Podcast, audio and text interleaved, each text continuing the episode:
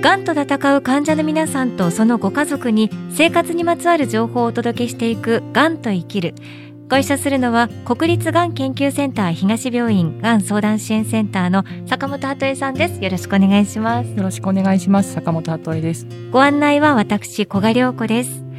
さあ今回は先週に引き続きゲストをお迎えしています。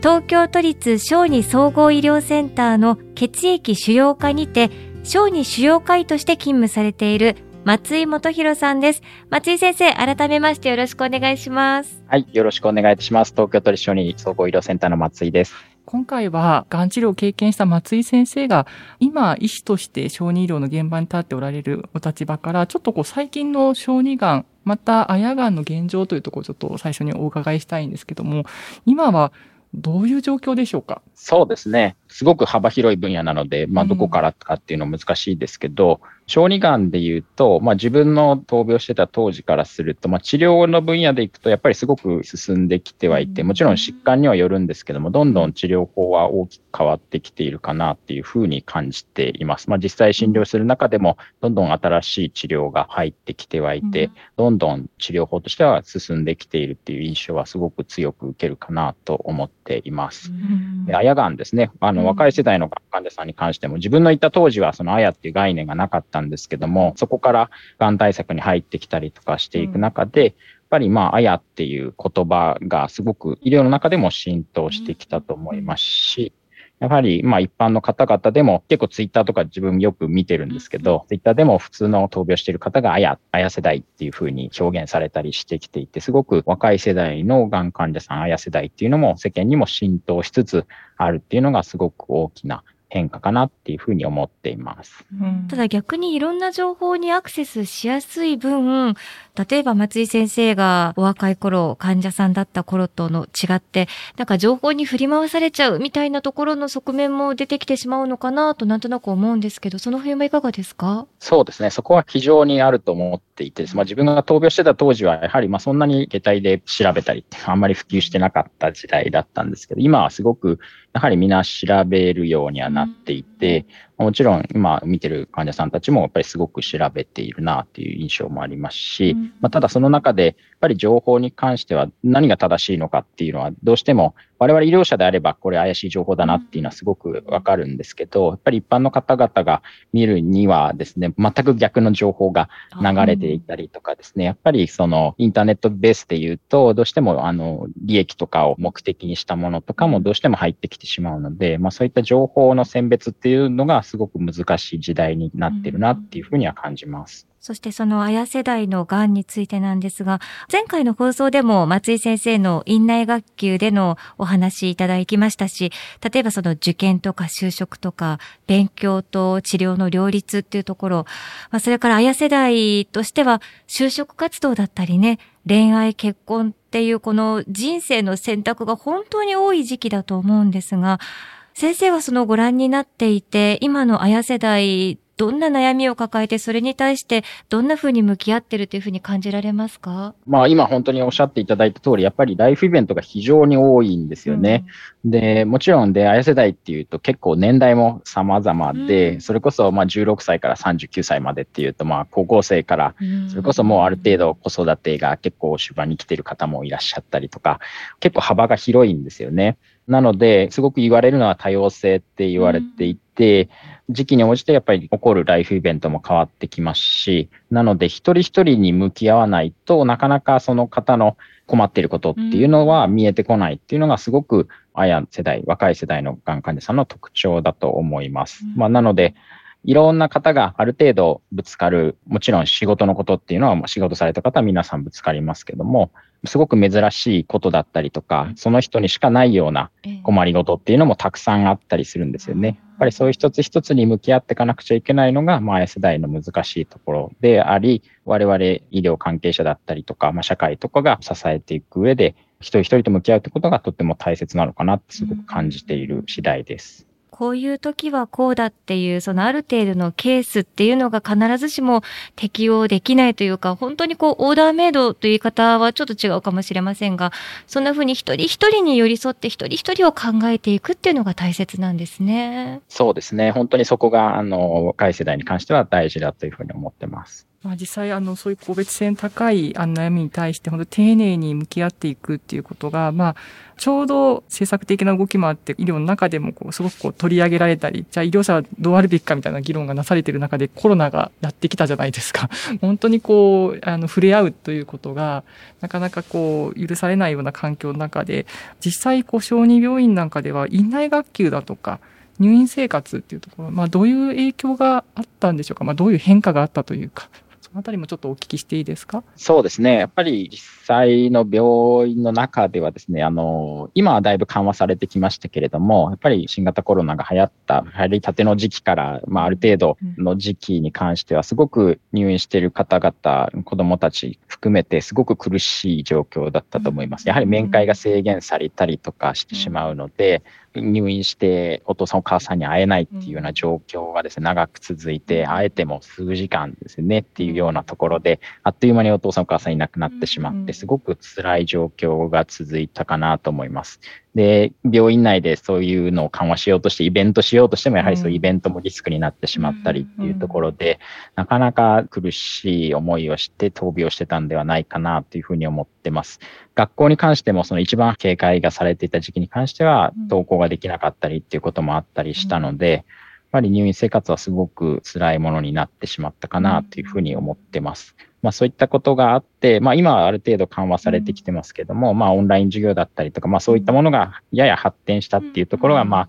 害があった中で少し良かったことかなっていうふうには思っています。うん、まあそうですね。やっぱりコロナ禍において、オンラインのこうセミナーだったり、サロンであったりっていうところが少し発達したことによって、どの地域にいても、あの、どの場所にいても人と繋がれるっていう、こう文化もちょっとこう広がったなって、私もすごく実感してるんですけども、先生、あの、まさに先生がそのあたり、あや世代のがん患者さんにいくつか取り組みをされてると思うんですよね。松井先生自身、あの、一般社団法人、あやがんの医療と支援のあり方研究会の社会連携委員も務めておられたりだとか、まあ、それを軸にしながら確かの LINE なども作られたりすると思うんですけども、そのあたりもちょっと教えていただけますか？はい、そうですね。まずその LINE のところからお話しさせていただくと、先ほど一番最初のテーマに上がったその個別性だったりっていうところがやっぱりあやにはあってですね、まあそれぞれですね、まあ知りたい情報と実は知りたくない情報があったりとかですね、逆にですね、時期によってこの情報を知りたかったのに、この時期は知りたくないとかですね、最初は知りたくなかったけど、今は知りたいとかです。ね、時期によってその知りたい情報が変わってきたりとかですね、やっぱりすごく個別性が高いんですね、情報提供するにあたっても。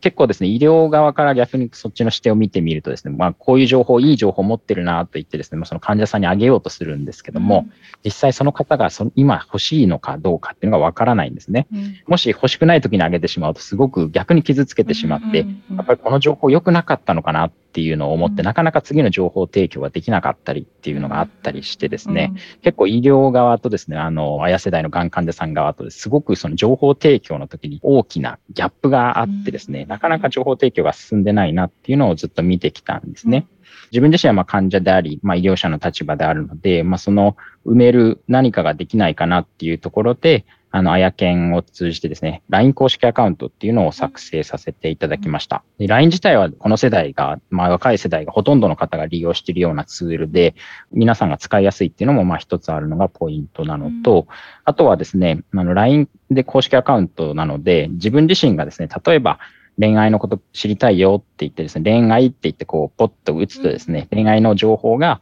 あの、我々、あの、あやけんの自分含めていろんな方が選別した情報ですね。この情報は正しいですし、読みやすいしっていうような情報をですね、4つぐらいに厳選してるものがポンとリンクが飛んでくるんですね。で、なのでそれを見ていただいて、実際にその情報をもらうっていうような形になってます。そういったことが恋愛だったり、結婚だったり、就職だったりとかですね。まあ、任用性のことだったりとか、それぞれが知りたい情報に、まあ、知りたい時にアクセスできるっていうような情報、かつ、あの、医療者が目を通しているもので、ちゃんとした情報っていうところがあるものを提供できるっていうのが一つ大きな LINE 公式アカウントの特徴かなと思ってます。ただそれだけじゃなくて、こっち側からもですね、まあ、リアルタイムに先ほど言ってたみたいにですね、まあ、オンラインのイベントがありますよっていうのがあると思うんですけど、オンラインのイベントも私自身、あの、何回かさせていただいてるんですけど、若い世代のがん患者さんが、まあ、オンラインで交流できるようなイベントっていうのもさせていただいていて、そういったイベントの情報とかも、いついつにありますっていう情報を、まあ、LINE 公式アカウントでリアルタイムに発信することもできるっていうようなところで、まあ、そういうリアルタイムな情報プラス、既存の情報を知りたいときに知れるっていうところで、LINE 公式アカウントっていうのを作成させていただいていて、うん、今です、まあ、全国でもうすぐ3000人ぐらいに利用者がなるかなっていうようなところでなっています。うん今、松井先生のお話を伺っていて、その情報提供も知りたくない情報、その時期には知りたくない情報もあるんだっていうお話、あ確かにそうかもなと受け止めました。あの、公式 LINE アカウント、このあやがんの医療と支援のあり方研究会、この番組のホームページからもリンクを貼っておこうと思います。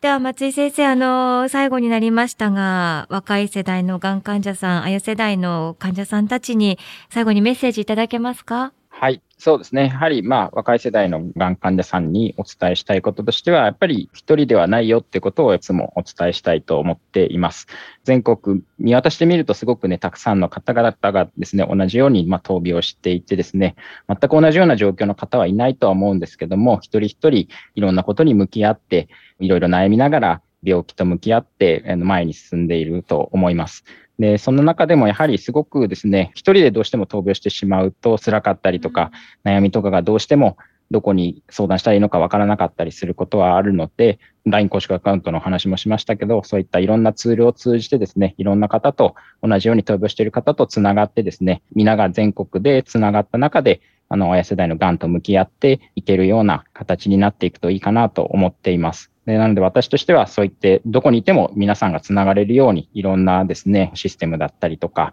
そういったものをつなげられる機会っていうのをどんどんあのご提供できるように頑張っていきたいなっていうふうに思っています。はい。ということで、先週、そして今週2週にわたってお迎えしたのは、東京都立小児総合医療センターの血液小児科にて、小児腫瘍科医として勤務されている松井元弘さんでした。松井先生、お忙しい中、本当にありがとうございました。ありがとうございました。ありがとうございました。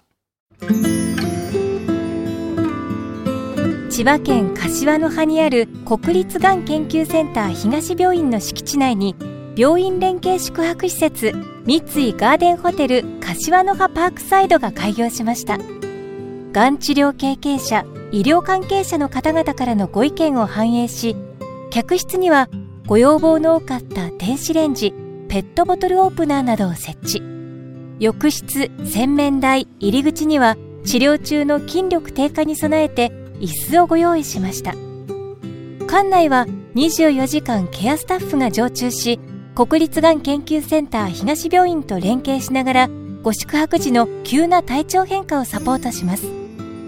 またそれぞれの方の体調に合わせたお食事を提供するレストランをはじめ木のぬくもりが感じられくつろげる空間で安心して治療に専念できるよう皆様をお迎えいたします。詳しくは三井ガーデンホテル柏の葉パークサイド公式ホームページをご覧ください。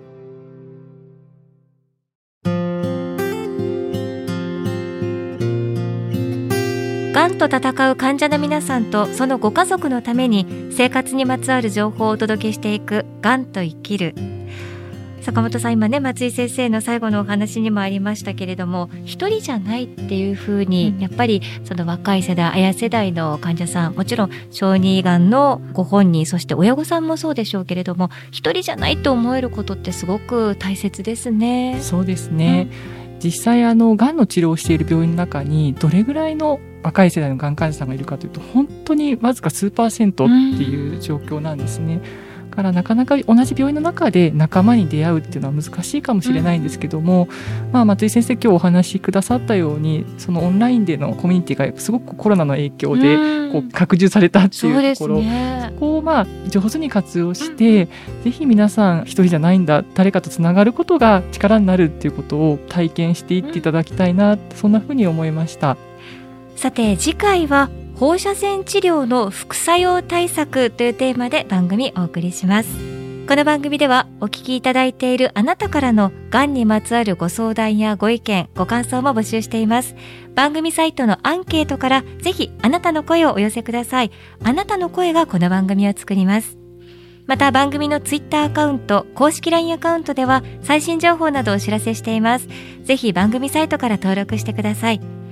そしてこの番組は Apple Podcast、Spotify、ラジオクラウド、オーディなどでも配信しています。ガンと生きるご一緒したのは坂本鳩江さんでした。ありがとうございました。ありがとうございました。ご案内は小賀良子でした。